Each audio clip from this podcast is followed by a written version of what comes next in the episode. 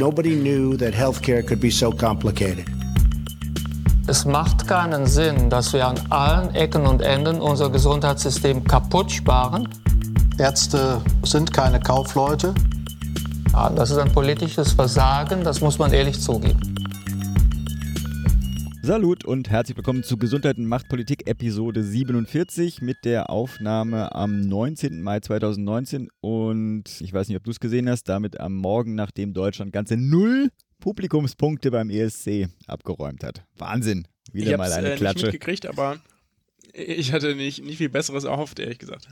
Ja, ich weiß nicht, ob du die Performance gesehen hast. Also egal, muss, äh, wurscht. Lassen wir mal so stehen, kein Gesundheitsbezug oder ich müsste den sehr weit herholen. In unsere Episodenzeit fallen nicht nur spannende Events, natürlich der Hauptstadtkongress nächste Woche, der Ärztetag übernächste Woche, die Skepcon übernächste Woche, da ähm, komme ich nachher nochmal drauf, ähm, aber auch, und das mal ein internationaler Tag mit Gesundheitsbezug, der Welt-Nichtrauchertag am 31.05. Links natürlich wieder immer in den Show Notes. Und natürlich heute wieder mit dem Podcast-Arzt Pascal Noderik. Moin Pascal. Hallo. Und am Tippen, wie ich höre. Und mit dem Podcast-Pfleger Philipp Schunke. Salut allerseits. Ja, was ich nämlich kurz ergänzen wollte, heute ist nämlich der äh, World Family Doctor Day. Oh, okay. Das müssen gut. wir vielleicht noch reinschreiben. Ist nicht, Einschneiden. Hä? ja, das brauchen wir nicht reinschneiden, das lasse ich genau so drin. Geht das? Sehr gut. Ist mir nicht aufgefallen, das tut mir natürlich ganz, Ja, ganz das, leid. äh, ich wollte nämlich noch sagen, irgendwas war da in meinem Kopf vom 19.05. müsste der müsste doch dieser Tag sein und ja, als zugehender, äh, zugehender, angehender, fast das gleiche, World Family Doctor, äh, Family Doctor, Yay, das genau. sind Ansprüche, Ziele muss man setzen. Ansprüche, Ziele muss man haben. Also der World Genau. Family Doctor. Was gab's denn bei dir Neues? Wir haben ja ein volles Pad, wir müssen loslegen. Ja, ich habe irgendwie, ich weiß gar nicht warum, irgendwie sehr, sehr viel zu tun. Und das jetzt gar nicht so mit eher so Kram von, ich arbeite halt regulär und Kind und dann war hier eine Hochzeit und da eine Hochzeit. Bei dem einen, bei der einen war ich Trauzeuge und da musste natürlich viel vorbereiten. Dann nimmst du irgendwie noch Kram mit nach Hause vor den Junggesellenabschied. Jetzt hier noch Geschenk etc. Und parallel probiert man irgendwie Urlaub zu planen. Und mit dem Kinderhaus zu regeln, das war irgendwie einfach, also quasi Freizeitstress. Ja. Ja. Das Kind, genau, Kind wächst, schreit und kotzt, zumindest Oh, derzeit. Scheiße. Genau, das hat sie irgendwie für sich entdeckt, jetzt hier äh, auch mal schwallweise? Oh, ja, schwallweise alles auszuspucken, also dass man alles waschen muss. Macht, äh, macht den äh, Haushaltsstress nicht gerade kleiner. genau, aber ansonsten geht es uns gut. Ich habe äh, zwei Termine, die tatsächlich auch anstehen, wo ich mal wieder auf der Bildfläche irgendwo erscheine. Und zwar gibt es den äh, Deutschen Ärztetag, den hatte Philipp ja kurz schon angekündigt. Der findet statt vom 28. bis zum 31.05.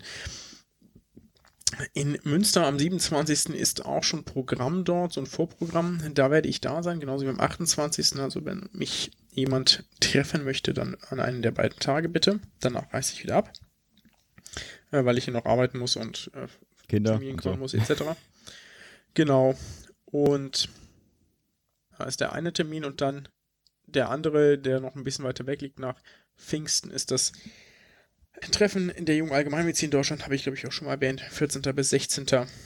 6. Wenn ihr Lust habt, kommt doch nach Heidelberg und hört uns zusammen mit uns diskutiert über Verknüpfungen von Allgemeinmedizin, Kompetenzzentren, Weiterbildung, hört euch Vorträge an, äh, lernt andere Leute kennen. Habt Sind denn auch Wochenende. Pflegekräfte willkommen, oder? Also klar, wenn du, wenn du dir prinzipiell vorstellen kannst, in der Allgemeinmedizin zu arbeiten, dann kannst du auch als Pflegekraft vorbeikommen.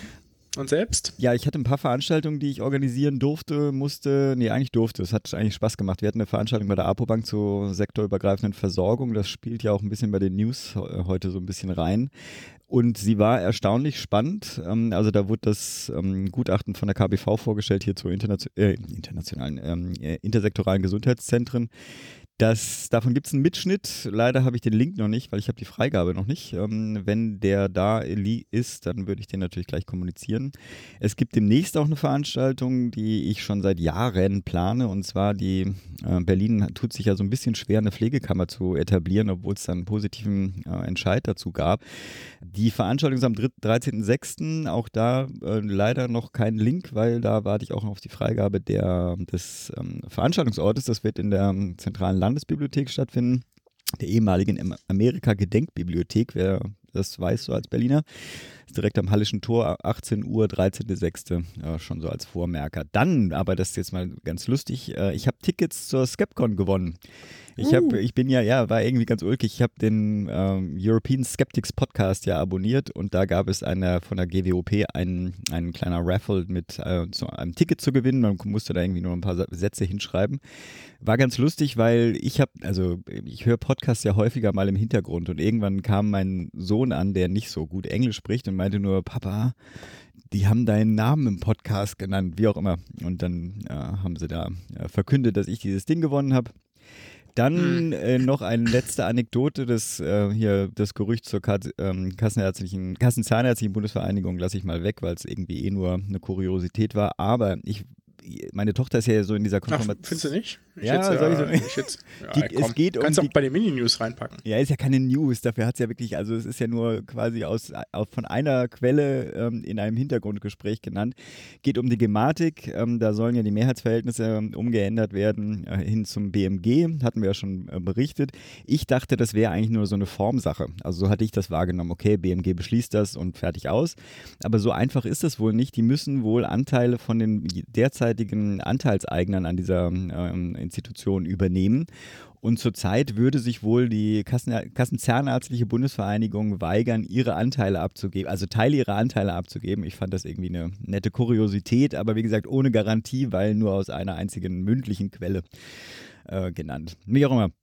Nee, äh, mein Abschlussding, ich fand das ganz lustig. Man muss ja da im Hintergrund sagen, wird bei euch vielleicht nicht anders sein. Ab und an diskutiert man im Familienkreis dann doch schon eher so in medizinischen Terminologien, wenn man, also Mutter ist ja Psychotherapeutin, Psychoanalytikerin und haben, wir haben die schlechte Eigenart, häufiger mal ähm, in den Kommentaren zu anderen Menschen auch mal ICD-10-Codes zu verwenden, um zu, mitzuteilen, was wir von denen halten. Wie auch immer, die Kids sind also ein bisschen dahin geprägt und zum gleichen Teil sind ähm, die Kids natürlich auch ähm, nicht religiös äh, fortgebildet, äh, außer in der Schule vielleicht. Auf jeden Fall waren wir jetzt, äh, Tochter kommt ja so in Konfirmationszeit, alle werden konfirmiert von ihren Freundinnen und dann waren wir in der Kirche und äh, dann stand auch das Glaubensbekenntnis da und dann fragte mich meine Tochter, ähm, worunter denn der Jesus gelitten hat äh, welche Krankheit das denn wäre. Und ich verstand das erstmal gar nicht. Und dann ähm, meinte sie, hier steht doch ähm, gelitten, gelitten unter Pontius Pilatus. Mhm. Ich musste mich fast wegpacken hinten in der Reihe, wie auch immer. Also der Morbus Pilatus, äh, weiß nicht, ob es den gibt, müsste ich mal recherchieren. Genau. So, sollen wir loslegen? Wir haben ja vor uns ein bisschen, also sehr oberflächlich, aber doch ein bisschen kleine Wahlinfo zur Europawahl zu geben. Auch findest du es oberflächlich? So ich viel Mühe, es, wie ich mir jetzt gegeben habe? also ich habe mir nur quantitative Mühe gegeben und du hast festgestellt, dass ich mich damit dabei auch noch vertan habe. Insofern, fang mal an erstmal ich ergänze. Ja, nee, mach doch mal das Quantitative und ich mach dann. Ja, das Quantitative, ich, das ich, lege mir die Zahl, also folgendes Problem. Ich habe mir, also genau, ich glaube, das habe ich bei der Bundestagswahl auch mal gemacht. Ich habe einfach nur die beiden, äh, die Programme der größeren Parteien und dann in diesem Fall habe ich Volt noch dazu genommen. Ich habe dann einfach mal nach den Begriffen Gesundheit, bei Volt dann halt Health ähm, und Pflege gesucht und dann einfach mal aufgezählt, wie häufig kommen die denn in den verschiedenen Programmen vor. Ich habe jetzt augenscheinlich, ähm, oder wir haben einen, ähm, einen Diskurs zwischen uns beiden gehabt. Ähm, ich habe nämlich bei Volt, im eigentlichen Programm kommen die nämlich seltener vor, sie verlinken aber immer gleich auf ihr Grundsatzprogramm. Das ist natürlich ein bisschen unfair meine Argumentation war ja zu sagen, äh, Volt ist ja als europäische Partei, ist ja das Grundsatzprogramm nichts anderes als das europäische Programm, aber es ist natürlich äh, diskussionswürdig. Auf jeden Fall ist, lassen wir mal Volt raus, das ist ja sowieso noch eine eigene, ähm, eigene Diskussionsschiene. Auf jeden Fall quantitativ muss man sagen, äh, beim Bereich Gesundheit ist, gibt es zwei Cluster, so finde ich. Äh, es gibt die Linken und die Grünen. Da kommt das äh, Wort häufiger vor, und zwar bei den Linken 39, bei den Grünen 31 Mal. Und dann gibt es die Rest, also SPD, FDP, ich habe die Humanisten sogar noch da reingenommen und Union. Da wird es zumindest mal erwähnt. Äh, Im pflegerischen Bereich sieht es eigentlich genauso aus. Also da gibt es die Linken und die Grünen, da kommt das, also obwohl die Linke deutlich häufiger ist, aber sozusagen die mhm. Grünen zumindest mal zwölfmal die haben erwähnt. auch als einzige ein eigenes Kapitel richtig dazu. Genau, die Linken sind die einzigen, die ein Kapitel zu, äh, zu, äh, dazu überhaupt haben. Genau. Und wie bei jeder Wahl empfehle ich den Wahlomaten da auch zu nehmen. Äh, bin äh, positiv ähm, überrascht gewesen, dass meine eigene Partei da auch mal bei den Top 3 rausgefallen ist. Und als gesundheitspolitische Ergänzung, die Kassenzahnärztliche Vereinigung Baden-Württemberg hat einen Wahlcheck Gesundheit etabliert. Ist ein bisschen ulkig, wenn man. Hast du den gemacht? Nein. Äh, ist, es lohnt sich, sind, glaube ich, nur zehn Fragen im Gegensatz zum Wahlomat. Und äh, es ist sehr zahnmedizinlastig. Also wenn man, äh, was weiß ich, die zahnmedizinische Versorgung Europas äh, mal ein paar Fragen zu beantworten möchte, dann kann man das gerne machen. Aber auch das ganz interessant. Lohnt sich die fünf Minuten in Zeitinvestition. Aber jetzt mal zu dir. Dann fangen wir einfach mal sozusagen in der Reihenfolge an, wie sie, äh, wie das vorkommt, damit wir wenigstens irgendeine faire Reihenfolge haben. Und dann fangen wir also an mit der Linken. Die erwähnt das Thema tatsächlich ziemlich häufig, hat dazu auch das eigene Kapitel, dementsprechend ist das am breitesten. Ich habe mir da so ein paar Punkte rausgeschrieben, die sie erwähnen.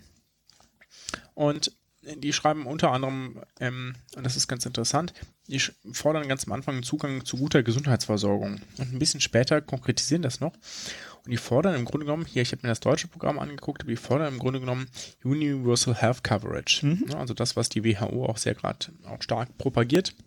Das ist eigentlich ganz spannend, weil ich das nirgendwo anders gelesen habe, äh, von denen, die ich mir angeguckt habe. Und äh, eigentlich eine, eine, ziemlich gute Forderung fand, die man auch durchaus auf Europaebene ja. bringen kann. Ja, ja? Also es gibt ja Forderungen, kommen wir gleich auch noch zu, die vielleicht ein bisschen weniger sinnvoll sind auf EU-Ebene, aber das ist etwas, was man durchaus bringen und machen kann. Also fand ich cool. Dann fordern die gute Arbeitsbedingungen für Beschäftigte in Pflege und Gesundheit. Ja, das ist, ist natürlich nice, aber das ist nicht so richtig was, wo die EU viel Einfluss hat. Oh, Arbeitsbedingungen machen die viel man kann, genau, man kann auf die Arbeits, über die Arbeitszeitrichtlinie zum Beispiel viel mhm. machen. Ne? Ja, aber das hat, glaube ich, den Ärzten auch mehr geholfen als den Pflegenden. Ja. Weil die haben vorher schon im 8-Stunden-Schichtbetrieb mehr oder weniger gearbeitet. Aber unabhängig davon, ja, genau. Ähm, dann kommt natürlich der Klassiker, ja. Äh, Gesundheit und Wohnen dem Markt entziehen. Ja, fand ich gut, ja. Also, und äh, im weiteren Verlauf schreiben sie nochmal was von Gewinnverbot für Kliniken und alten Pflegeheime. Also, das wenn das durch private Anbieter angeboten wird, dürfen die keinen Gewinn machen. Und Gesundheitskonzerne dürfen nicht an die Börse gehen. Mhm. Ja, das ist so das, was sie sich vorstellen. Ich Wenig glaube nicht, dass sich dafür ja. eine Mehrheit finden wird, aber wenn man Gesundheit rein als öffentliches Gut betrachtet, was man ja tun kann, dann ist das natürlich eine konsequente äh, Forderung. Äh, gehen auch auf die Niedriglöhne im Gesundheitsbereich ein. Das ist auch etwas, wo sie eher schwieriger was tun können, aber wo man ja, prinzipiell zumindest europäisch äh, zumindest Mindeststandards setzen könnte. Die würden jetzt in Deutschland wahrscheinlich nie zur Verbesserung führen, aber vielleicht in Ländern, die bisher schlechter bezahlen. Ne? Also das wäre, kann man sicherlich vielleicht auch machen. Dann tatsächlich ähm, gehen sie auf Medikamentenpreise ein. Das ist ja zumindest etwas, wo man über die Europäische Arzneimittelagentur, so heißt die European Medicines Agency, so, ich bin jetzt mit dem M hin und her gesprungen, genau. Also die EMA, wo man durchaus was machen kann. Ähm, genau, fordern noch einmal ländliche Regionen zu stärken und gehen dann in ihrem Pflegekapitel auch darauf ein, dass es einen besseren Pflegekraftschlüssel braucht und vergleichen da sozusagen, wie es dann auch in, der, in anderen europäischen Ländern aussieht. Das finde ich eigentlich ganz interessant, da sozusagen diese europäische Perspektive einzunehmen. Kann aber nicht so ganz, oder mir ist nicht ganz schlüssig, ob, also was man da europäisch machen könnte. Hm. Ich glaube eigentlich, dass das, dass das eine nationale Rahmengesetzgebung also dass man da nur national was tun kann. Ja, diese äh, Systeme sind, glaube ich, zu unterschiedlich, als dass man eine einheitliche Lösung äh, Genau. genau. Ja. Mhm. Dann gibt es dieses, das finde ich dann auch wieder ganz interessant im Pflegeabschnitt oder im Pflegekapitel äh, reden sie dann auch über ein, äh, wir, also sozusagen, wir haben zu wenig Pflegekraftkräfte und wir brauchen ein entsprechendes Ausbildungsprogramm. Da gibt es kein Wort zum Studium. Mhm, lustig. Und dann frage ich mich, okay, liegt das daran, dass die mh, quasi eher so auf der Idee der Ausbildung erfahren, was ja prinzipiell, ich sag mal, auch in Ordnung wäre, wäre halt auch ein Statement, ne? Mhm. Sagen, ja, okay, Pflege soll eher Ausbildung sein, weil im gesamteuropäischen Kontext ist das ja mehr Studium als Ausbildung. Mhm. Meinst und, du nicht, dass sie das, okay, erzähl mal bitte. Ja, oder ob, es, ob das halt ein Versehen war und die Leute, die da, äh, da in diesem Programm diesen Part geschrieben haben, halt nicht so ganz nah an der ja, oder sie subsumieren das. Das war jetzt so meine spontane Interpretation, ah, weil sozusagen Ausbildung Studium quasi. Ja, ich gehe mal vom schlechtesten aus. Okay. Sehr gut, wunderbar. natürlich nicht bei den Grünen gleich, ne? Natürlich nicht, natürlich nicht. Genau. Jetzt kommen wir nämlich zu denen, weil die landen ja auf Platz 2 mit ja. den Erwähnungen. Da gibt es, naja, zumindest so halb so ein eigenes Kapitel. Es kommt zumindest in mehreren Abschnitten kommt zusammenhängend was vor, aber es wird nicht als eigenes Kapitel deklariert. Mhm. Also, äh, das, das nicht. Die ähm, reden auch am Anfang über so etwas wie eine so ein Mindestversorgungsstandard, den, den allen Menschen zur Verfügung stehen soll. In Europa gute Versorgung, fordern das, ähm, das ist glaube ich auch etwas, was exklusiv kommt. Kein Ausschluss von Bevölkerungsgruppen äh, zum Zugang zum Gesundheitswesen. Also es soll nicht bestimmte Bevölkerungsgruppen keinen Zugang zum Gesundheitswesen haben. Ähm, dann ein Punkt, den ich so, den ich so nicht gelesen hatte bei anderen, aber vielleicht auch äh, bei den Linken überlesen habe, weil es hätte da auch einpassen können dass Gesundheitssysteme nicht durch das europäische Wettbewerbsrecht ausgehöhlt werden sollen. Mhm. Ja, also es gibt ja durchaus welche sich darauf beziehen, dass sie ja woanders, also wenn sie sozusagen in Großbritannien eine Firma, Großbritannien ist das Beispiel, ja, in Frankreich eine Firma haben äh, und dann sozusagen über das europäische Wettbewerbsrecht eben auch in allen anderen Ländern Gesundheitsdienstleistungen anbringen, äh, anbieten dürfen. Ja, da gibt es so verschiedene äh, Verfahren oder verschiedene Kritikpunkte, die auch mal wieder aufkommen, zum Beispiel die Neugründung von irgendwelchen Privatuniversitäten etc. Genau, das ist ein Punkt, den ich so woanders nicht gefunden habe. Dann beziehen die sich einmal auf medizinische Studien, ja, also strenge Regeln für Patientenschutz und weniger Einflussnahme von Pharma- und Medizinprodukteindustrie. Äh, sprechen einmal ganz aktuell diesen äh, Skandal der verunreinigten Arzneimittel an und sagen, prinzipiell, okay, die europäische Aufsicht muss verbessert werden. Und dann natürlich äh, ganz klassisch relativ viel zu Cannabis, ja, was auch sonst, ja. Habt ihr eigentlich eine eigene AG bei euch so? AG Cannabis? Äh, ja. Ja, okay, gut.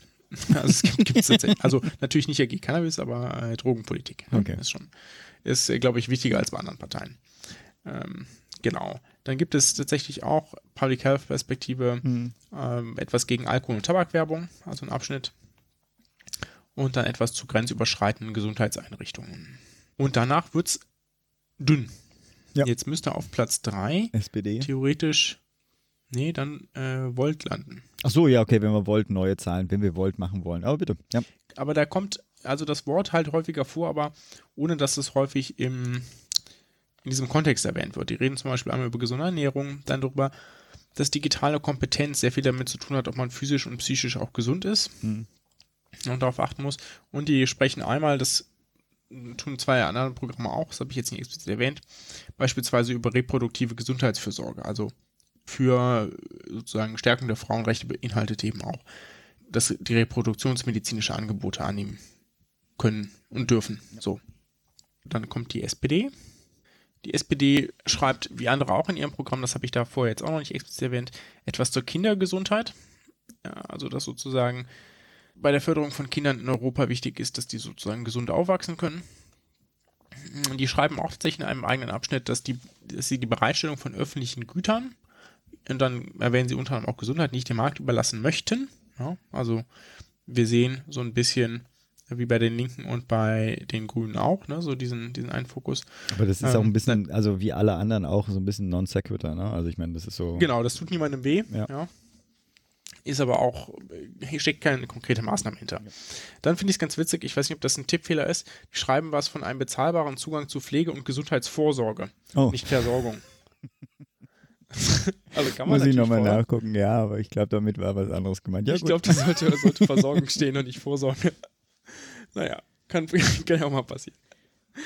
Ja, aber vielleicht, vielleicht sollte Gesundheitsvorsorgung auch nicht bezahlbar sein, wer weiß, ja. nachher, nachher kostet das noch so viel. Nein. Äh, gut, gut, gut. FDP, Was haben wir noch? Die FDP und die Union immer knapper. Noch. Genau, mhm. die FDP. Ja, das habe ich auch hart gefeiert. Die schreiben dann einmal äh, was von eHealth, ne? also sozusagen digitaler Medizin, das, das, das dazu beitragen kann, unsere Gesundheit zu verbessern und dass die, die Forschungsprogramme äh, um Horizon 2030 stärken möchten, sozusagen, und da digitale Gesundheit auch nochmal in den Fokus nehmen möchten. Erwähnen das, wie die anderen Programme bisher auch. Das habe ich hier noch nicht jeweils erwähnt. Mhm zum Beispiel bei Klima und Landwirtschaft wird auch mal kurz Gesundheit erwähnt, dass das ja wichtig ist, dass man da was tun muss, damit alles gesund bleibt. Und dann schreiben sie was von der Gesundung des Finanzsektors. ja. auch so ein Bonmot, wie es nur bei der FDP eigentlich vorkommen kann. Ja, da hätte ich das Wort nun wirklich nicht erwartet. Oh Mann. So. Union. Damit schließen wir es ab. Genau, die Union. Genau, es gibt exakt einen Treffer für Gesundheit und einen weiteren, wenn man nur gesund sucht. Mhm nämlich einmal bei gesunden Lebensmitteln in der Landwirtschaft und dann bei Grundstandards bei, bei Gesundheitsversorgung. Und das war's. Also da ist, das ist spärlich erwähnt. Ja, ja. ja, super und nochmal herzlichen Dank für die äh, schöne Zusammenfassung. Wollen wir gleich mit den News weitermachen? Mhm. Also primär, nee, Entschuldigung, als Rauswurf natürlich geht wählen. Ne? 26. Mai, also mhm. was auch. Ich habe auch, mein, ehrlich gesagt, den Brief äh, habe ich ausgefüllt, liegt zu Hause. Ja, habe ich noch nicht eingeworfen. Also, na, gut. Ein bisschen Zeit habe ich noch. Morgen kommt ein Briefkasten. Super. Nee, dann ab zu den News. Ja, genau. Also zum einen erstmal nur erwähnt uns, äh, wir haben hier gerade so eine wahre Gesetzesflut aus dem Bundesgesundheitsministerium mhm. mit dem faire Kassenwahlgesetz, digitale Versorgungsgesetz, MDK-Reform kommt, Impfpflicht kommt, Notfallreform kommt im Sommer. Wir werden da kaum hinterherkommen. Äh, wir gehen davon aus, dass es allen anderen im Gesundheitswesen, die da arbeiten, gerade auch so geht. Wir probieren aber euch natürlich möglichst auf dem Laufenden zu halten und stellen jetzt hier auch in einer etwas nicht ganz so Mini-Übersicht auch eingesetzt zumindest nochmal vor. Sollen wir vielleicht erst den Rest abhandeln, sonst wird es so ewig. Soll ich anfangen, mit anderen Worten? Mhm. Gut, dann fange ich, also man muss jetzt in diesem Fall sagen, dass ähm, ich zwar einige News reingepackt habe, aber die Auswahl hat dann einfach mal herrisch, ja, als Arzt quasi an den Pfleger hier Pascal vorgenommen. Ich muss jetzt euch was zu neuen Arztsitzen oder zur Verteilung oder zur Ausweitung neuer Arztsitze ausgerechnet empfehlen vorstellen. Insofern, also, die Zahl der zu vergebenen Arztsitze soll sich nämlich stark vergrößern. Nur als Mini-Info, das müssten alle bekannt sein, aber wie auch immer in Deutschland kann ja nicht äh, jeder Arzt einfach so mal Räume mieten und anfangen mit der Krankenkasse seine Dienstleistung abzurechnen. Arztsitze werden äh, nach der Bedarfsplanung von den KV vergeben und meistens, das müsstest du mir sagen, eigentlich immer noch recht kost, also erstmal, ob es meistens ist und ob es immer noch kostspielig ist, äh, von bestehenden Anbietern quasi übernommen oder erworben. Sprich, ein Arzt mhm, oder ein ja. Psychotherapeut hört auf und verkauft so ein bisschen seinen Sitz, was weiß ich, nicht ganz über Ebay, aber so ein bisschen an die, an den Höchstbietenden oder was weiß ich, wer auch immer bereit ist, diesen Preis zu übernehmen. Damit übernehmen natürlich die dann folgenden Ärzte äh, dann auch die, äh, oder was heißt übernehmen? Also sie haben zumindest erstmal einen Patientenstock, an dem, äh, mit dem sie äh, äh, anfangen können. Deswegen sind die Preise relativ hoch meistens. Ja, gleichzeitig damit verbunden natürlich der, ähm, was ja auch immer wieder kritisiert wird, so die Einstiegshürde von jungen Ärzten ist natürlich dann relativ hoch, zu, weil das ja so eine Lebensentscheidung ist. Es lohnt sich ja erst, wenn man dann wirklich sagt, man committet sich dann für die nächsten Jahrzehnte für äh, diese, diese Art der Arbeit. Wie auch immer. Jetzt haben die zuständigen Gremien beim GBA sich jetzt äh, dazu entschieden, die zur Verfügung stehenden Sitze deutlich auszuweiten. In Zahlen war das, äh, sind das insgesamt 3466 zusätzliche Sitze, was eine enorme Ausweitung ist. Was dich interessieren dürfte, äh, davon sind 1000, knapp 1500 Hausarztsitze und sieben, über 700 Sitze für Psychotherapeuten mit. Ähm, äh, benannt. Ähm, dazu allerdings auch das Stichwort, also der Fachkräftemangel A und natürlich auch so dieses Stichwort, ich will eigentlich gar nicht in die Pampa ziehen. Damit wird natürlich kein einziger Versorger in äh, gerade die unterversorgten Gebiete gehen, aber zumindest die Grenze oder die, die, die, die Bremse verfügbare Sitze äh, sind dann, äh, ist dann nicht mehr der Grund, äh, dass das nicht passiert. Die genauen Zahlen je Region, und das ist auch neu, werden ähm, natürlich von den zuständigen KV errechnet, aber die Berechnung ist jetzt neu, anstatt jetzt einfach nur nach reinen Verhältniszahlen zu arbeiten, also wie viele Ärzte, wie viele Internisten gibt es pro Einwohner in der Region, soll jetzt auch zunehmend Alter und Morbidität mit berücksichtigt werden, als aber auch die Facharztgruppe. Also es äh, soll sowohl Unterquoten geben, also es sollen mindestens, was weiß ich, so viel Kardiologen ist jetzt ein falsches Beispiel, weil für die ist primär wichtig, ob es eine Obergrenze gibt. Also es soll Unter- und Obergrenzen geben. Und äh, sozusagen sollen, ich glaube, 33 Prozent zum Beispiel sollen höchstens Kardiologen davon sein. Äh, aber gleich um Panik zu vermeiden, ich weiß nicht, ob äh, der Hecken das erwähnt hat wegen der Kühners-Debatte, wie auch immer, es soll niemand enteignet werden. Es gibt natürlich einen Bestandsschutz. Keiner mhm. verliert seine Praxis, weil, er, weil es zu viele Kardiologen in einer Region geben sollte. Dann muss noch doch dazu gesagt werden, es ist eine Debatte rein im ambulanten Sektor. Also gerade jetzt, ich hatte ja diese zwei Veranstaltungen zur sektorübergreifenden Versorgung. Es ist äh, keine Gesamtversorgungsbetrachtung. Also der stationäre Bereich wird natürlich da völlig äh, ignoriert.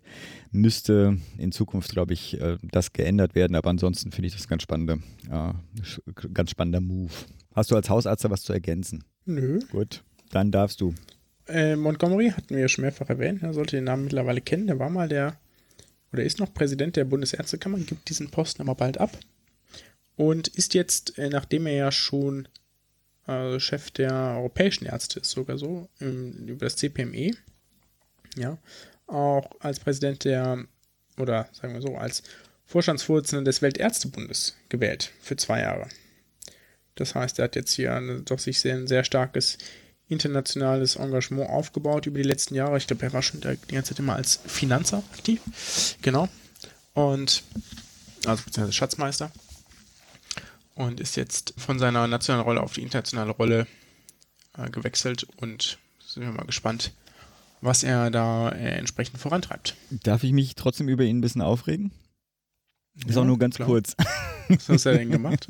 Nein, er hat mal wieder ein, äh, also sagen wir so, äh, es gibt ja so ein paar Themen wie Homöopathie, als aber auch jetzt das nächste, äh, über das er oder zu dem er sich ab und an äußert und ich finde das immer wieder ein bisschen also Homöopathie katastrophal und in dem Fall einfach immer ein bisschen ärgerlich. In diesem Fall geht es um die ähm, Sterbehilfe und Euthanasievorwürfe. Also es geht ja hier Paragraphen 217 im Strafgesetzbuch, äh, der soll ja äh, reformiert werden. Da gibt es ja ähm, Klagen von, äh, von Betroffenen vor allem und Suizidhilfevereinen. Ich fasse das ja mal zusammen, wie auch immer. Das, die ganze Situation hatten wir, glaube ich, auch schon im Podcast, wurde ja von Spahn auch verschärft. Da hat ja sein, sein Staatssekretär angewiesen, doch äh, das Arzneimittelinstitut dazu ähm, zu bewegen, äh, Anträge von, also berechtigte Anträge ne, von Betroffenen doch abzulehnen, solange der, ähm, der, der, der, solange Karlsruhe noch nicht entschieden hat. Jetzt hat Montgomery, ähm, und ich muss dazu sagen, ich habe ähm, nur die Zuspitzung gelesen und nicht das eigentliche Interview, das ist dann doch deutlich differenzierter, also mehr Culpa dafür, aber trotzdem, ein Satz ist, also sein, sein, sein Zitat ist, wenn wir Sterbehilfe als Ärzte betreiben sollen, müssen wir es qualitätsgesichert und nach allen Prinzipien der guten medizinischen Praxis machen. Das würde aber bedeuten, Sterbewilligen würde das Gift über einen Venenzugang injiziert. Wo ist dann noch der Unterschied zur Euthanasie? Jetzt sagt er auch in dem Interview, er nimmt dabei explizit die NS-Zeit raus. Mein Problem ist, wenn er den, dieses Kapitel der deutschen Geschichte herausnimmt und das Wort ähm, dann ja nur noch guter Tod bedeutet, was ist dann das Problem mit dem Wort? Also ich habe ich hab tatsächlich sozusagen, er spielt mit diesem Wort und auch mit der berechtigten Entrüstung und mit der berechtigten Kritik, die man dadurch hat, aber diese berechtigte Kritik ist ja Prinzip nur aus unserem historischen Hintergrund zu, zu ziehen. Wenn er das aber explizit rausnimmt, dann und trotzdem aber mit diesem äh, mit diesem Wort als Entrüstung äh, spielt, dann finde ich das einfach schwierig. Also ich weiß nach wie vor nicht, was man gegen einen, was weiß ich, würdigen Tod äh, haben kann. Mal sehen, was das Bundesverfassungsgericht dazu sagt, aber zumindest in den Verhandlungen im April scheint es in die Richtung zu gehen, dass es da eine äh, Liberalisierung geben soll. Mal sehen. Wir werden berichten noch so eine schöne News, die mir der Pascal aufgedrückt hat. Es ist eine total spannende News und äh, da hängt auch viel dran. Es ist nur nicht, wirklich nicht mein Thema. Trotz alledem, es geht um die MDK-Reform. Ärzteblatt überschreibt das mit dem äh, Satz radikaler Umbau des medizinischen Dienstes der Krankenkassen geplant. Und das ist auch so, also stimmt auch, dass es tatsächlich sehr radikaler Umbau ist. Wir hatten in der 26. Episode ja schon mal den Bernhard van Treek im Gespräch. Der hat ja auch was zum MDK äh, erzählt. Jetzt also geplant geplant ist, dass die MDK eigenständige Körperschaft öffentlichen Rechtes werden soll und auch umbenannt wird. Ich glaube, in medizinischer Dienst einfach nur. Gleiches gilt auch für den MDS, also den, ja, meine Güte, medizinischen Spitzenverband Bund der Krankenkassen, der dann, glaube ich, nur der medizinischer Dienst Bund nennen soll. Und das, die anderen Veränderungen, die äh, da genannt werden, da liste ich mal einige davon.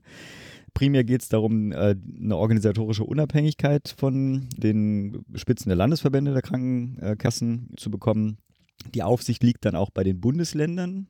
Sie kriegen ein eigenes Haushaltsrecht. Ziel ist es, die Effizienz und Effektivität der, also das ist ja auch eine Hauptarbeit von den Krankenhausrechnungsprüfungen zu verbessern. Es wird eine Begrenzung von zulässigen Prüfquoten je Krankenhaus geben, aber auch, wenn halt das Krankenhaus auffällig wird, auch eine Möglichkeit, eine Ausweitung dieser Prüfquoten äh, zu machen.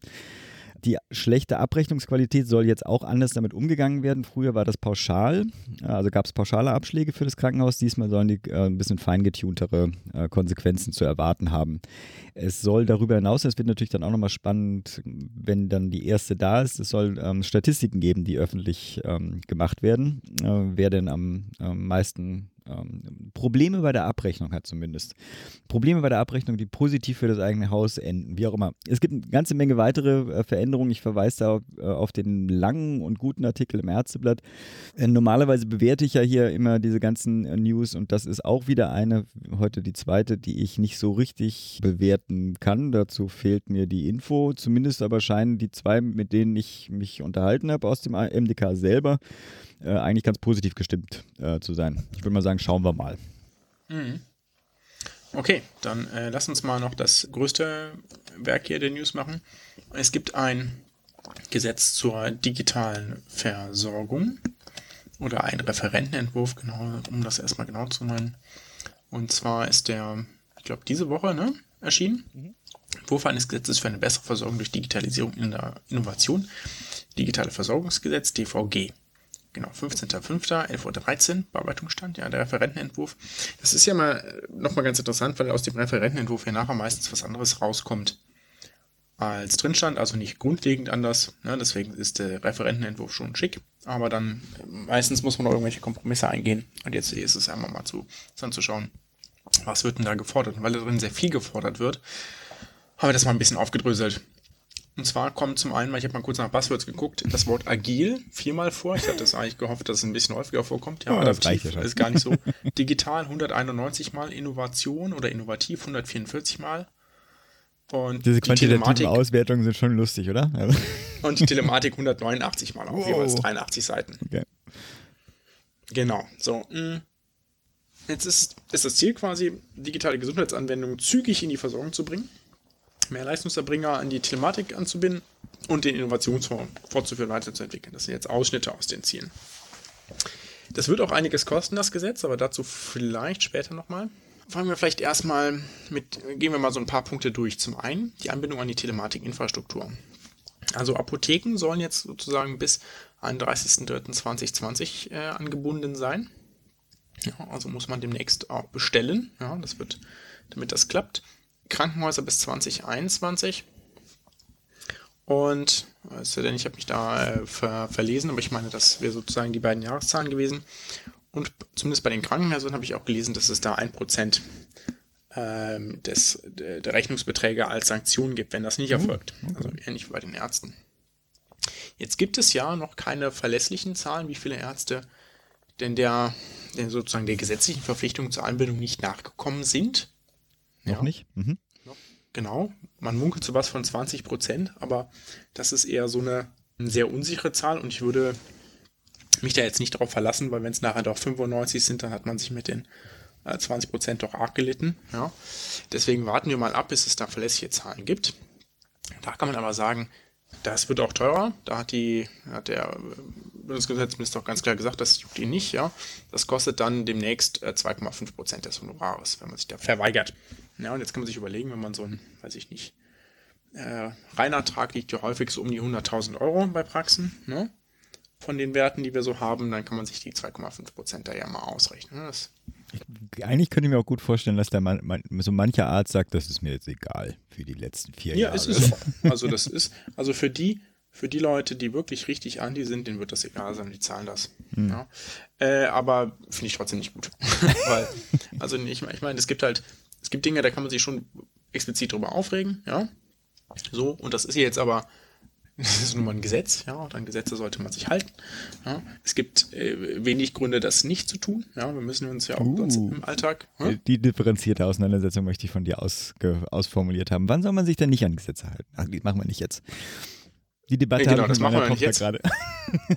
ja, genau. Und sozusagen, und ich, ich finde, das ist kein, kein, kein guter Grund da zu sagen, hier, wir ja. verweigern uns dem Anschluss an eine digitale Infrastruktur. Äh, genau, also das wird teurer werden. So, ähm, ich finde, also einer der Hammer, die drin sind, ist der äh, neue Paragraph 33a, der ins SGB V eingefügt werden soll. Der heißt digitale Gesundheitsanwendung und besagt, dass Versicherte künftig Anspruch auf Versorgung mit und ich zitiere Medizinprodukten niedriger Risikoklasse, deren Hauptfunktion wesentlich auf digitalen Technologien beruht, die dazu bestimmt sind, bei den Versicherten oder in der Versorgung durch Leistungserbringer die Erkennung, Überwachung, Behandlung oder Linderung von Krankheiten und die Erkennung, Behandlung, Linderung oder Kompensierung von Verletzungen oder Behinderungen zu unterstützen. Das ist die Definition einer digitalen Gesundheitsanwendung. Also einer App, um das hier nochmal ganz klar zu sagen. Und zwar, jetzt muss man die natürlich sagen, wenn die einen Anspruch auf Versorgung haben, die kosten ja meistens Geld, muss das also auch irgendwer bezahlen. Jetzt sollen noch welche bezahlt werden, aber nur welche, die im Verzeichnis für digitale Gesundheitsanwendungen stehen. Gibt's das? Gibt's nicht. Soll aber kommen. Dann gibt es den 100 Paragraph 139e im SGB V, der wird auch neu äh, gebastelt. Und da wird das Bundesinstitut für Arzneimittel und Medizinprodukte, das BfArM, dazu aufgefordert, also explizit nicht das IQWIC oder ICTIC mhm. oder der GBA, sondern ein direkt dem Bundesgesundheitsministerium unterstelltes, sozusagen nachgelagertes Institut, hat die Aufgabe, ein solches Verzeichnis zu führen. Und dann läuft es so ab, dass der App-Hersteller oder Entwickler oder die Entwicklerin äh, einen entsprechenden Antrag stellt. Hier, so, nehmt uns bitte das Verzeichnis auf.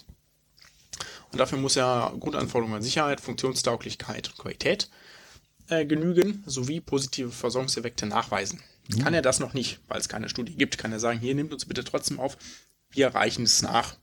Und zwar wollen wir das so und so machen. Also quasi vorläufig aufgenommen. Ja? Und sagt hier, wir, wir evaluieren in diesem Jahr und pilotieren und sagen dann hier danach haben wir genug Daten und können dann die Notwendigkeit unserer Intervention beweisen. Hm. Dann gibt es also einen 12 Monate Probezeitraum. Wenn es danach immer noch unklar ist, ja, ob denn positive Versorgungseffekte also sozusagen nicht hinreichend belegt werden können, dann, ich zitiere wieder, besteht aber aufgrund der vorgelegten Erprobungsergebnisse eine überwiegende Wahrscheinlichkeit einer späteren Nachweisführung, dann darf nochmal zwölf Monate erprobiert werden. Also das ist schon mhm. ähm, maximal herstellerfreundlich und minimal evidenzbasiert, weil je nachdem, was der Spaß kostet in Summe, wird da viel Geld ausgegeben für Interventionen, die sich dann nach 24 Monaten als mhm. äh, belanglos erwiesen haben. Ja. Wenn wir das auch mal mit Operationen machen würden, was wir manchmal allerdings machen, ja, äh, oder mit anderen Dingen oder mit Medikamenten, dann äh, gäbe es aber hier äh, großen Aufschrei. ähm, heißt jetzt nicht, dass da bei der Zulassung immer alles top läuft, aber ne? mhm. ihr seht, das, das nimmt auch anders überhand. Muss man also sich nochmal genau angucken. Hm, der GKV-Spitzenverband soll Erstattungsbeträge vereinbaren, das ist ganz interessant. Also nicht die, nicht die einzelnen Krankenkassen, sondern direkt der Spitzenverband für alle. Und äh, ganz klasse fand ich auch, das Bundesministerium für Gesundheit wird ermächtigt, durch Rechtsverordnung ohne das Zustimmung des Bundesrates Näheres zu regeln. Also die geben sich damit quasi einen Freifahrtschein, weil sie sonst für eine Rechtsverordnung meistens den Bundesrat brauchen, da Selbstständiges bezüglich digitalen Gesundheitsanwendungen zu regeln, ohne irgendwie wen hinzuzuschalten.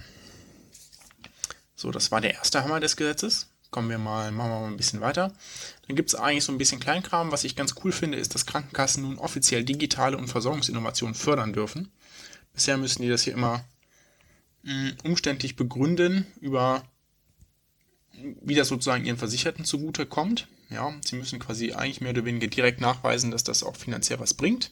Und so, und jetzt haben sie ein bisschen mehr Spielräume, um mal Dinge auszuprobieren. Ne? Also zu sagen, hier, wir glauben, dass dieses oder jenes zu einer Verbesserung der Versorgung unserer Versicherten führt und wir testen das. Und dann können wir immer noch sagen, okay, war Käse. Aber finde ich eigentlich eine ganz sinnvolle Sache. Weil darüber kann man dann wirklich nochmal einen richtig guten Qualitätswettbewerb der Krankenkassen ermöglichen. Genau, der Innovationsfonds geht weiter bis 2024, wenn auch mit etwas weniger Geld, aber ausreichend. Was ich viel wichtiger finde, ist, dass der Innovationsausschuss, der auch nochmal neu gegründet wird, auf dessen Gründung wir jetzt hier nicht so genau eingehen, Empfehlungen zur Überführung in die Regelversorgung aussprechen soll. Und da gibt es einen Expertenbeirat, da steht drin, wie der berufen wird, etc. Das äh, machen wir jetzt nicht, das kann sich jeder selbst durchlesen, aber das ist eine relevante Neuerung. Dann gibt es natürlich Dinge zur elektronischen Gesundheitskarte. Da können mich gerne Leute korrigieren, falls ich das falsch verstanden habe, aber ich habe so verstanden, dass ein Stammdatenabgleich künftig nicht mehr online möglich sein soll, so wie sich das bisher gedacht haben, sondern wirklich nur über die sichere die Infrastruktur. Okay. Äh, so habe ich das gelesen. Ja. Genau. Und deutlich mehr Leute sollen darauf zugreifen können. Also Pflege, Hebammen, Physiotherapie. Äh, erstaunlicherweise keine anderen Therapieberufe, aber genau. Und dann natürlich noch der Klassiker, es gibt, soll eine elektronische Patientenakte geben. Ich finde es ja immer noch sehr gut, dass die von den Krankenkassen zur Verfügung gestellt werden soll und nicht von irgendwelchen Anbietern, weil Krankenkassen sind Körperschaften des öffentlichen Rechts, die kann man im Zweifelsfall hart sanktionieren, die kann man im Zweifelsfall auch auflösen, ja ist nicht so einfach, aber also wenn ein privatwirtschaftliches Unternehmen mit deinen Gesundheitsdaten ganz großen Käse baut, dann bleibt außer einem privaten Klageweg da nicht so viel möglich. Ne? So, während du bei einer Körperschaft des öffentlichen Rechts ganz andere Vorgaben machen kannst. Ja, zur, zum, zur Sicherheit von Daten. Ne? Also da gibt es deutlich mehr Befugnis, das finde ich sozusagen gut. Im Grunde genommen die Sicherheit. Äh, es wird eine freiwillige Nutzung der Akte geben. Und dann ja noch ganz interessant, ja auch schon hart diskutiert, innerhalb des Gesundheitswesens zumindest, dass die KBV für die Interoperabilität verantwortlich ist und da sozusagen sich mit allen ins Benehmen zu setzen hat. Das finde ich auch ganz interessant, da wird die Pflege auch explizit mit einbezogen. Also zum Beispiel mhm. Bundesverbände der Pflege etc. sollen da einbezogen werden. Also da wird tatsächlich darauf geachtet, dass die auch entsprechend mit im Boot sind. Und das ist so der 10 Minuten Überlauf, Überflug über das Gesetz. Ja. Und es gibt ja weitere Hammer-Themen, die wir gar nicht erwähnen, wo ich aber nur noch mal darauf hinweise, dass wir auch Links reingepackt haben. Die Organspendendebatte ging weiter, die Impfdebatte ging weiter, dieses GKV-faire Kassenwahlgesetz-Diskussion ging weiter. Die SPD forderte einen Regierungsbeauftragten gegen Einsamkeit. All das können wir hier nicht erwähnen oder soll nur erwähnt sein, nur mit den Titeln. Und die Links äh, packen wir in die Shownotes, wer sich da reinlesen möchte. Ja, sind wir mit den News durch? Genau. Dann haben wir natürlich, geht die Reihe der Akteure der Gesundheit weiter. Wir sprechen heute mit dem Jens Flintrop. Er ist Pressesprecher und Leiter des Stabsbereichs Kommunikation beim IQWIC. Du kennst den auch. Ja, wir haben uns tatsächlich mal getroffen. Ich glaube, ich weiß das nicht ganz sicher, aber als er noch Pressesprecher der, der Kassenärztenvereinigung Westfalen-Lippe war, da hatten wir ein paar Mal Kontakt und das war, oder da haben wir uns zumindest zum ersten Mal äh, getroffen, kennengelernt. Genau. Und heute spreche ich. Du konntest, glaube ich, nicht. Du warst, glaube ich, mitten im Dienst irgendwie eingespannt. Genau. Und ich äh, hatte noch probiert, da rauszukommen, aber es hat sich als nicht möglich gestaltet. Ja, deswegen, also ganz einsam äh, war, war, ich da und noch am Anfang etwas irritiert bei der Fragestellung. Äh, reden wir über, was ist das IQWIC? Was tut das IQWIC? Warum äh, gibt es das? Und was, äh, wieso ist es wichtig, dass es auch für Patienten existiert? Genau. Und dann ab zum Gespräch.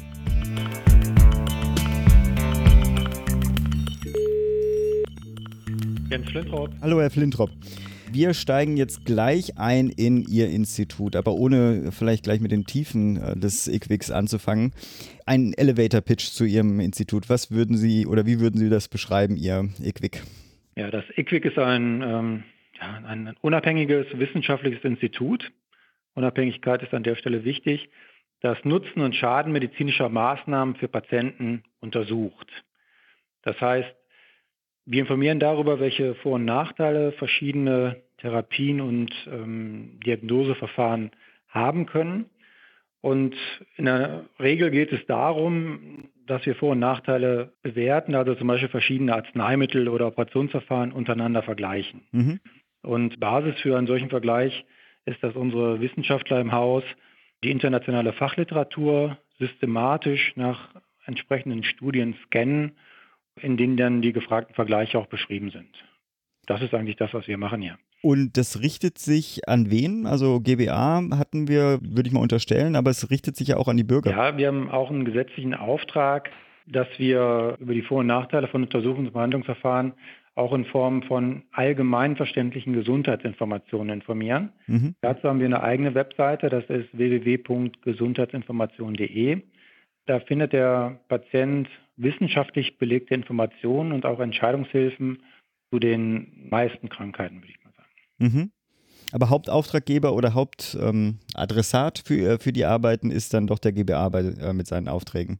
Nein, nein, das kann man so nicht sagen. Man also. muss diese beiden Aspekte wirklich trennen, dass man sagt, wir haben einerseits die Aufträge des gemeinsamen Bundesausschusses und des Bundesgesundheitsministeriums.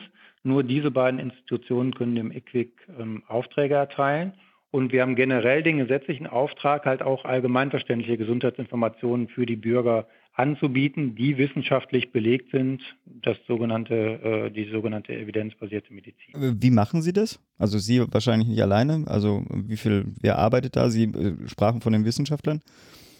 Ja, wir haben bei uns im Haus ungefähr 240 Mitarbeiter und das sind dann promovierte und habilitierte Wissenschaftler aus Medizin, Biologie, äh, Gesundheitsökonomie haben wir noch, ein paar andere Fächer. Wir haben aber auch Pflegekräfte, Journalisten wie mich jetzt, Medical Writer. Hm. Achso, auch also, dann gerade für die, für die verständliche äh, Kommunikation der Ergebnisse, nehme ich an. Genau, das geht dann auch immer darum, dass man, gerade wenn wir dann auch für, für Bürger auf unserer Webseite äh, Informationen veröffentlichen, dann müssen die natürlich auch ja, verständlich aufgearbeitet sein ähm, sodass wir da Hand in Hand arbeiten. Die ähm, Aufträge werden aber nur im Haus bearbeitet. Sie geben die jetzt nicht weiter. Also jetzt GBA gibt Ihnen einen Auftrag zur Prüfung einer, eines neuen Verfahrens. Äh, Sie sehen, Ressourcen reichen nicht. Äh, es wird ein weiteres Institut sozusagen mit der, mit der Prüfung beauftragt. Nein. Okay. Also vielleicht, um, um das mal zu betonen, das EQUIC äh, führt selber keine eigenen klinischen Studien durch, mhm. sondern wir durchforsten systematisch äh, die Datenbanken nach hochwertigen Studien, die genau die Fragen beantworten, die uns vom Auftraggeber gestellt worden sind. In der Regel geht es dann darum, dass wir neue Behandlungsmethoden mit der etablierten Vergleichstherapie vergleichen. Vielleicht ist, ist das mal ein guter Ansatz, um auf die frühe Nutzenbewertung hinzuweisen. Mhm. Also eine der wichtigsten Aufgaben, die wir ausführen, seit 2011 inzwischen, ergibt sich aus dem sogenannten AMNOG-Verfahren. Arzneimittelneuordnungsgesetz. Ja, genau, das Arzneimittelneuordnungsgesetz aus dem Jahr 2011. Entschuldigung, ich ja, ja, nee, nee, verstehe ich, verstehe ich. In ja. den Abkürzungen gefangen. Das Arzneimittelneuordnungsgesetz. Ähm, da hat das EQUIC den Auftrag bekommen, die frühe Nutzenbewertung neuer Arzneimittel durchzuführen. Das heißt, wenn ein Arzneimittel vom, vom BfArM, vom Bundesinstitut für Arzneimittel und Medizinprodukte, die Zulassung erhalten hat, dass es generell in Deutschland vertrieben werden darf, dann übernehmen wir danach die, die Bewertung, die Nutzenbewertung dieses neuen Präparats. Mhm. Das heißt, einerseits sind wir so daran beteiligt, dass echte Arzneimittelinnovationen in Deutschland ziemlich schnell in den Markt kommen. Also das neue Präparat ist ja dann in Deutschland auf dem Markt und kann verkauft werden.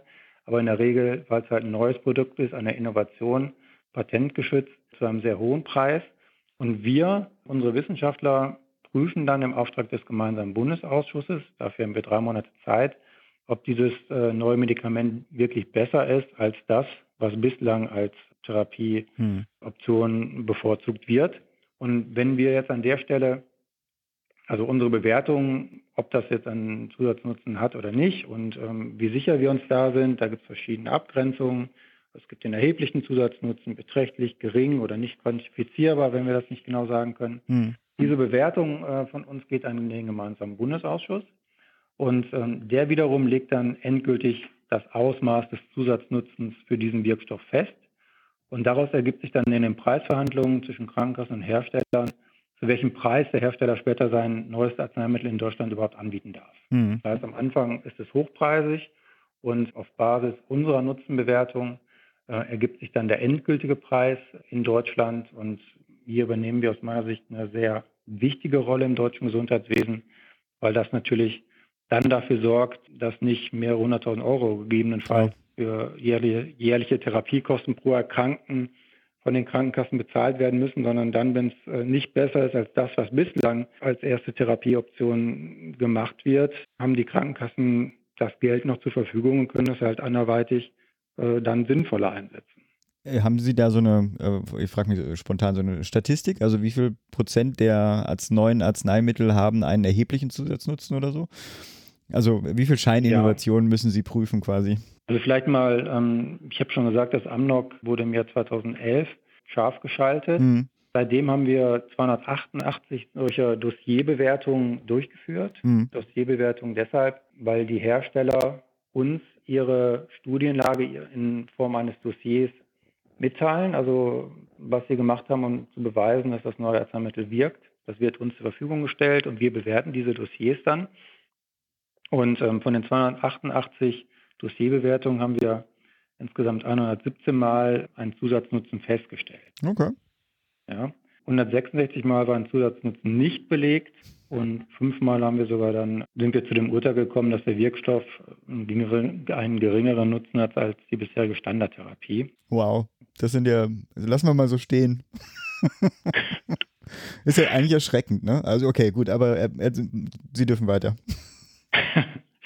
Ja, wobei man sagen muss, gerade äh, in, in der Onkologie, also bei den Arzneimitteln gegen Krebserkrankungen, haben wir doch relativ viele gute Präparate gehabt. Gerade in den Jahren 2014, 2015 haben wir nur bei 39 Prozent der Präparate mhm. äh, einen Zusatznutzen nicht belegen können.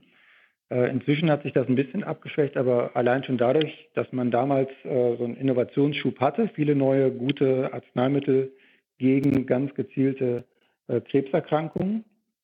Und inzwischen werden aber die Präparate, die heute auf den Markt kommen, mit diesen guten Präparaten verglichen, weil man ja immer die etablierte Vergleichstherapie nimmt. Und dann äh, hängt die Latte einfach deutlich höher, um nochmal besser zu sein. Klar. Ja. Eine Frage, Sie hatten sie schon ein bisschen beantwortet, aber vielleicht machen wir sie nochmal explizit. Gerade diese frühe Nutzenbewertung, wie würden Sie sagen, den Mehrwert, den auch Patienten im Endeffekt ja auch davon haben? Also die frühe Nutzenbewertung aus Sicht des Patienten ist halt so, er kann davon ausgehen, dass wirkliche Arzneimittelinnovationen in Deutschland sehr schnell auch im Rahmen der gesetzlichen Krankenversicherung bezahlt werden und möglich sind. Mhm. Also als Beispiel fällt mir da spontan damals die neuen Präparate gegen äh, Hepatitis C ein, die sehr hochpreisig waren, aber die wirklich so gut waren und so, einen, so einen hohen Zusatznutzen hatten, dass sie direkt bezahlt worden sind und auch heute noch bezahlt werden. Also auch direkt in den Markt gekommen über die Zulassung und dann auch im Markt geblieben durch unsere, auf, auf Basis unserer Nutzenbewertung und des Beschlusses des gemeinsamen Bundesausschusses. Mhm. Insofern ist das schon sehr relevant für den Patienten. Er kann sich darauf verlassen, dass neue Arzneimittel, die wirklich gut sind, in Deutschland auch erstattet werden. Und zugleich ist der Patient ja auch Beitragszahler in der gesetzlichen Krankenversicherung. Das heißt, wenn jede von den Herstellern als Innovation verkaufte Neuerungen auch zum, zum Patentpreis in Deutschland erstattet werden oder bezahlt werden würde von den Krankenkassen, dann bestünde natürlich die Gefahr, dass die Beitragssätze in der gesetzlichen Krankenversicherung deutlich steigen müssen. Äh, jetzt sind Sie ja, äh, das, oder das Institut ist ja relativ jung. Ich glaube, ich hatte es in meinen, in meinen Notizen als Teenager des deutschen Gesundheitssystems bezeichnet. Gleichzeitig haben, ich weiß gar nicht, wo Sie die, das Personal herbekommen haben. Der Markt ist wahrscheinlich leergefegt. Aber wie geht es weiter? Ist Aufbau geplant oder ein Ausbau des, äh, des Personals? Und vor allem, Sie sitzen wo? Weil ich habe eine 0221-Nummer gewählt.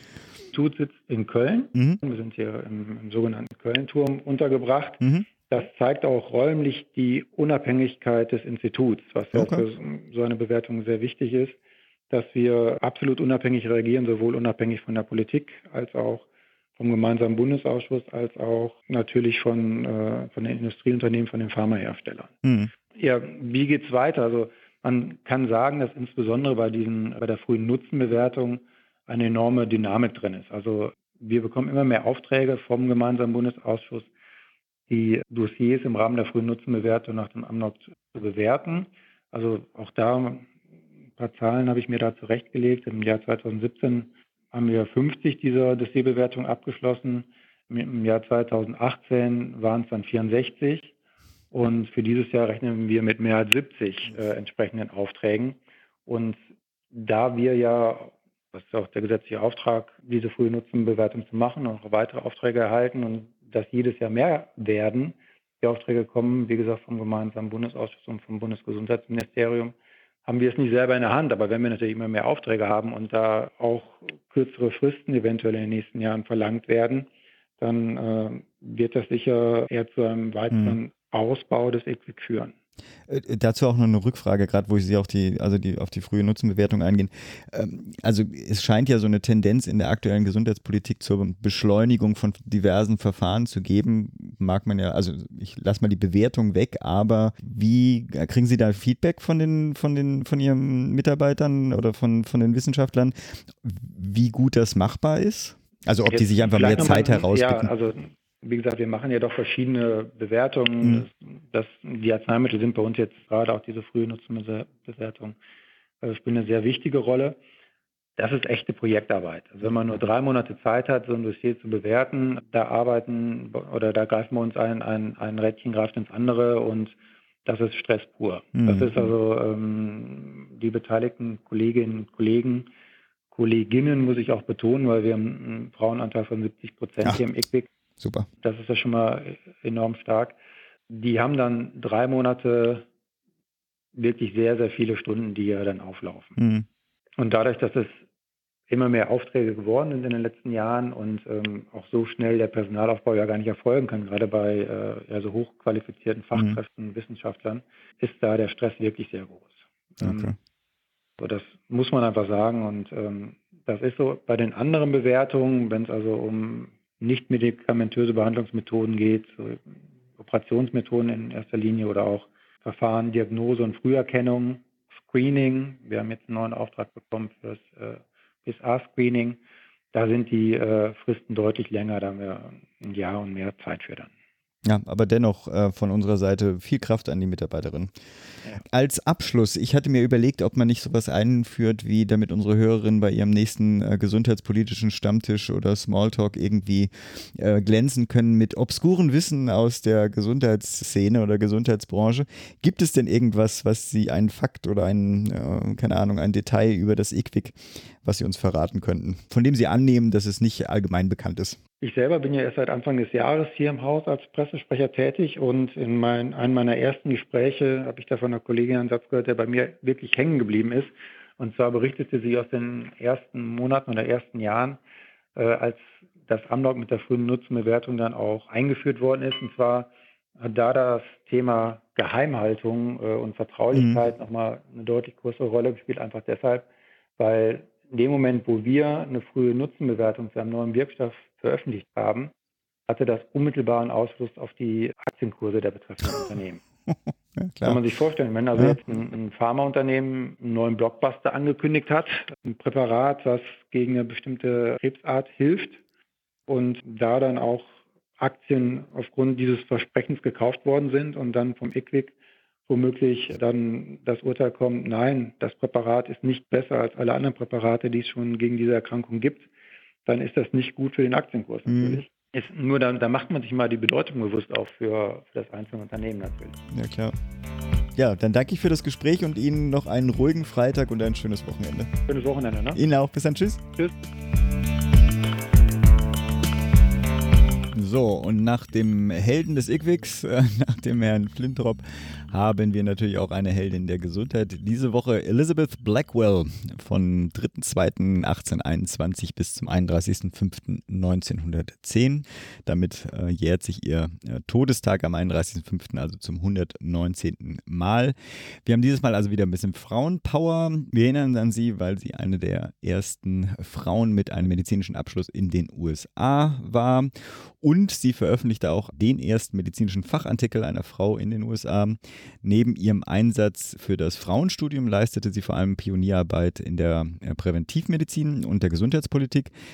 Kurz zu ihrer Geschichte. Sie wollte schon früh Medizin studieren, wurde aber als Frau von etlichen Colleges in den USA abgelehnt. Und erst Mitte 1840 fand sie einen Studienplatz am Geneva College in New York, wo sie dann am 23. Januar 1849 als erste US-amerikanische Ärztin und als Beste ihres Jahrganges auch den Abschluss machte. In New York eröffnete sie schließlich eine eigene Praxis, musste allerdings dazu ein eigenes Haus kaufen, da äh, zu der Zeit kein Hausbesitzer bereit war, an sie als Ärztin äh, eine Räume oder ein Haus zu vermieten. Gemeinsam mit ihren Schwestern baute sie schließlich 1857 ein eigenes Universitätsspital auf an dem sie jungen Frauen die Möglichkeit äh, geben wollte, sich zur Ärztin ausbilden zu lassen, ohne sich mit den Schikanen einer Männeruniversität unterziehen zu müssen. Und damit war das Women's Medical College of the New York Infirmary geboren. Erinnert euch also am 31.05., ihrem 119. Todestag, an Elizabeth Blackwell. Zwei Rauswurfzitate von ihr. Wenn die Gesellschaft nicht die freie Entwicklung der Frau akzeptiert, dann muss sich die Gesellschaft umgestalten. Recht hat sie. Und noch ein zweites zur Motivation von uns allen. It's not easy to be a pioneer, but oh, it's fascinating. Wir haben wieder eine Kontaktanzeige. Was hast du denn mitgebracht? Ja, wir haben sogar theoretisch eigentlich zwei, weil ich habe, äh, ich glaube, das war das Erzblatt Nummer 17 dieses Jahr. Die fand ich äh, eigentlich witzig und die passen quasi auch zusammen. Also fangen wir mal mit der, mit der äh, unteren der beiden an äh, außergewöhnlich. Einer der begehrtesten Männer in Deutschland. 60, 1,80 Meter, möchte sich neu verlieben. CEO eines Weltunternehmens, akademisch mehrsprachig, mehrsprachig, pardon, ein charmanter Mann, romantisch, großzügig, mit besten Umgangsformen, Lebensart, der Gelassenheit einer erfolgreichen, souveränen Persönlichkeit. Wünscht sich nach verlorener Liebe den liebevollen Neubeginn, Stunde der Zweisamkeit, emotionale Geborgenheit mit einer attraktiven, stilvollen Partnerin, die auf jedem Parkett zu Hause ist. Und dann quasi sind das, aber kann das sein, dass es, dass es so Phishing-Dinger sind? Also wie so quasi ja, äh, solche so Nig also, ich kann mir auch manchmal nicht vorstellen, ja. Also weil, weil die stellen quasi direkt dazu, ja, in Konkurrenz, ja. ein Elite-Traummann, Anfang 40, 1,80 Meter, Inhaber eines Weltkonzerns. Auch. ja, deswegen, also ich weiß nicht, ja. Ledig, kinderlos, mit Humor plus Lachverhalten, mehrsprachig. Ist auch, ist auch hier, das ist doch gefaked, ist auch ist das gleiche. In allerbesten finanziellen Verhältnissen mit traumhaften Domizilen in ganz Europa. Also das, ist, das kann doch nicht real schlank, sein. dynamisch, charmant, zuverlässig, vielseitig interessiert, zärtlich und romantisch mit besten Umgangsformen. Weißt du, da frage ich mich immer, wenn die alle so top sind, ne? ja, ja. Warum, warum, müssen die denn da suchen? Äh, oh, Einer der begehrtesten Männer ja. Deutschlands auch. Er wünscht sich eine intelligente, attraktive, sportliche Frau aus bester Familie plus deutscher Kultur, das macht es dann wieder so ein bisschen strange, mhm. mit Charakter, Schönheit und Werten. Ja, also die, äh, das Battle um die, um die Briefe will ich, ähm, hätte ich gern gesehen. Und damit zu unseren Terminen. Wir haben nächste Woche, das äh, vom 21. bis zum 23. Also jetzt ist wirklich kurz vor Schluss für die Anmeldung, der Hauptstadtkongress 2019, Gesundheitspolitik, Gesundheitsversorgung, Gesundheitsberufe in Zeiten des digitalen Wandels vom 28. bis zum 31.05. den 122. Deutschen Ärztetag, hatten wir schon erwähnt. Und natürlich nicht zu vergessen vom 30.05. bis 1.06. in Augsburg, also nicht in Berlin, endlich mal eine Veranstaltung, die Skepcon, wo ich ja auch dann das Ticket dazu gewonnen hatte. Auch da natürlich mit vielen Gesundheitsthemen. Die Nathalie Grams und der Gerd Antes, die wir auch schon im Podcast hatten, sind auch schon dabei. Wird bestimmt spannend. Wer noch kurz entschlossen dabei sein möchte, die Links kommen da in die Show Notes. Am 3.6. in Berlin eine Veranstaltung vom Spreestadtforum Risikostrukturausgleich und GKV-Organisationsreform. Am 13.6. hatte ich schon erwähnt, mache ich eine Veranstaltung zur Pflegereform. Titel ist Harmonischer Dreitklang für eine starke Pflege. Interessenvertretung für die Pflegeberufsverband, Gewerkschaft und Pflegekammer. Wir hatten dazu ja mal einen eigenen Podcast mit dem Max Zelizinski, der sitzt auch auf dem Podium selbst mit drauf. Äh, wird bestimmt spannend, wie gesagt, 18 Uhr am Hallischen Tor direkt. Äh, wenn ihr weitere Infos haben wollt, dann fragt mich. Ansonsten kommt auch bald ein Link äh, via Twitter etc. kommuniziert. Am 13.06. parallel dazu und Konkurrenz dazu ähm, will ich fast gar nicht erwähnen, die BMC-Fachtagung Die Zukunft des Innovationsfonds. Und am 17.06. dann in Berlin die Zukunft des deutschen Krankenhauses. Wer gewinnt das Rennen? Eine, auch eine Veranstaltung vom Spreestadt-Forum. Am 26.06. hatten wir ja schon erwähnt, die Jahrestagung des Deutschen Ethikrates Pflege, Roboter, Ethik, ethische Herausforderungen der Technisierung in der Pflege. Und schließlich meinen letzten Termin, den ich schon vorgemerkt hatte, ist der 8.07. wieder vom Spreestadt-Forum, diesmal mit dem schönen Thema Methodenbewertung im GBA. Soweit zu den Terminen. Als kleiner Rauswerfer auch noch ein kleines Gespräch. Wir hatten ja allen Kandidatinnen für, den, für das Amt des Präsidenten, also der Bundesärztekammer oder Präsidentin der Bundesärztekammer, die Chance gegeben, sich hier zu Wort zu melden. Es gab auch gute Rückmeldungen. Allerdings konnten wir nur bei einem einzigen das sehr unkompliziert und flexibel und spontan lösen. Alles andere klappte leider nicht. Aber ich dachte, er sollte jetzt nicht dafür bestraft werden, äh, dass äh, seine Kollegin oder seine äh, Mitkandidatin das nicht hingekriegt haben, mit uns zusammen ein Gespräch zu machen. Außerdem hat er, und das ist jetzt meine persönliche ähm, Präferenz, sowieso auch als ähm, Mitbegründer des deutschen Netzwerks Evidenzbasierte Medizin, Medizin sowieso noch ein kleines Plus und das wollte ich sowieso hier auch gewürdigt haben. Deswegen hier eine kurze dreiminütige Vorstellung eines der Kandidaten für das Amt des Präsidenten der Bundesärztekammer, Dr. Günther Jonitz. Jetzt kennen unsere Hörerinnen Sie vielleicht ja auch schon trotzdem vielleicht ein, zwei Sätze zu Ihnen. Ich bin 60 Jahre alt, noch bin ich 60 Jahre alt und bin äh, gelernter Chirurg, habe 1984 begonnen als Arzt zu arbeiten, habe meinen Facharzt 1994 gemacht, habe mich frühzeitig dafür interessiert, wie sich politische Entscheidungen auf die Patientenversorgung auswirken und hatte damals schon die Erkenntnis, dass die meisten der politischen Entscheidungen die Patientenversorgung schwerer machen und nicht besser und bin deswegen in die Politik gegangen. Mhm. Bin in der Standespolitik gelandet. Seit 1995 war ich vier Jahre lang Vize Vizepräsident. Und seit 1999 bin ich jetzt Präsident der Ärztekammer Berlin und damit praktisch der oberste Boss ohne Weisungsbefugnis von etwas mehr als 34.000 Ärztinnen und Ärzten und habe mich von vornherein aber mehr um Inhalte gekümmert in der politischen Arbeit neben der äh, normalen Förderung der Leistungsfähigkeit einer Kammer und habe da auch einiges, glaube ich, schon auf den Weg gebracht. Wir wollten das ja ganz fair gestalten und Ihnen nur eine einzige Frage stellen. Warum soll denn jetzt äh, beim 122. Ärztetag die Wahl auf Sie treffen? Warum, warum sollten Sie, wo, warum meinen Sie, dass Sie der nächste Präsident der Bundesärztekammer äh, sein sollten? Also mein Angebot an die Abgeordneten des Deutschen Ärztetages, mich zu wählen, beruht darauf, dass die Gesundheits- und Standespolitik der letzten Jahre und Jahrzehnte deutlich anders werden muss, damit sie besser wird. Durch die Gesetzgebung und durch eine nicht ausreichende erfolgreiche Standespolitik der letzten Jahre ist das Gesetzbuch 5 dicker geworden, die Patientenversorgung ist teurer geworden und sie ist schlechter geworden.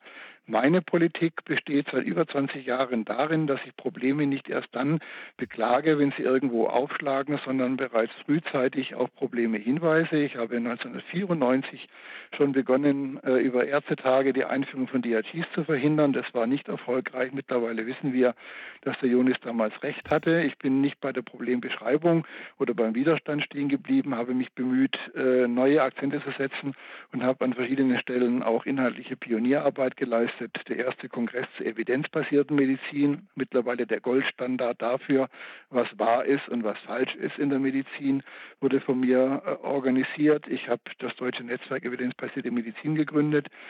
Äh, ich habe das Aktionsbündnis Patientensicherheit initiiert und gegründet und damit das Thema Patientensicherheit salonfähig gemacht. Das ist auch das einzige Thema, bei dem die deutsche Ärzteschaft politisch nicht angreifbar ist. Und ich habe vor drei Jahren den ersten Kongress zur sogenannten Werteorientierung äh, im Gesundheitswesen äh, äh, veranstaltet hier in Berlin. Das sind alles sehr konkrete Themen mit sehr konkreten Auswirkungen, um eine bessere Versorgung zu gewährleisten. Ich verbreite keine Verbandspolitik. Also ich bin bei auch bei diesem Ärztetag nicht der Kandidat eines großen Verbandes, mhm. wie es anders so meiner Partei wäre, sondern ich stehe für eine ärztliche Haltung und ich stehe dafür, dass mit mir Probleme konkret adressiert und Lösungsvorschläge auf den Weg gebracht werden. Super. Herzlichen Dank. Es war eine klasse Antwort. Ich wünsche Ihnen viel Erfolg für die, für die Kandidatur.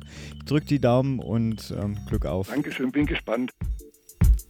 Gut, dann haben wir, glaube ich, ein volles Programm heute abgeliefert. Wir wünschen euch einen guten Frühling. Also es ist Frühsommer, weiß ich gar nicht. Also auf jeden Fall genießt die Sonne. Zumindest heute werde ich nochmal rausgehen und die Sonne genießen. Wie sieht es bei dir aus? Noch was Wichtiges äh, ja, geplant? Ich habe Nachtdienst. Ja. Na dann viel Kraft dafür. Und euch allen da draußen. Bleibt gesund, macht gesund.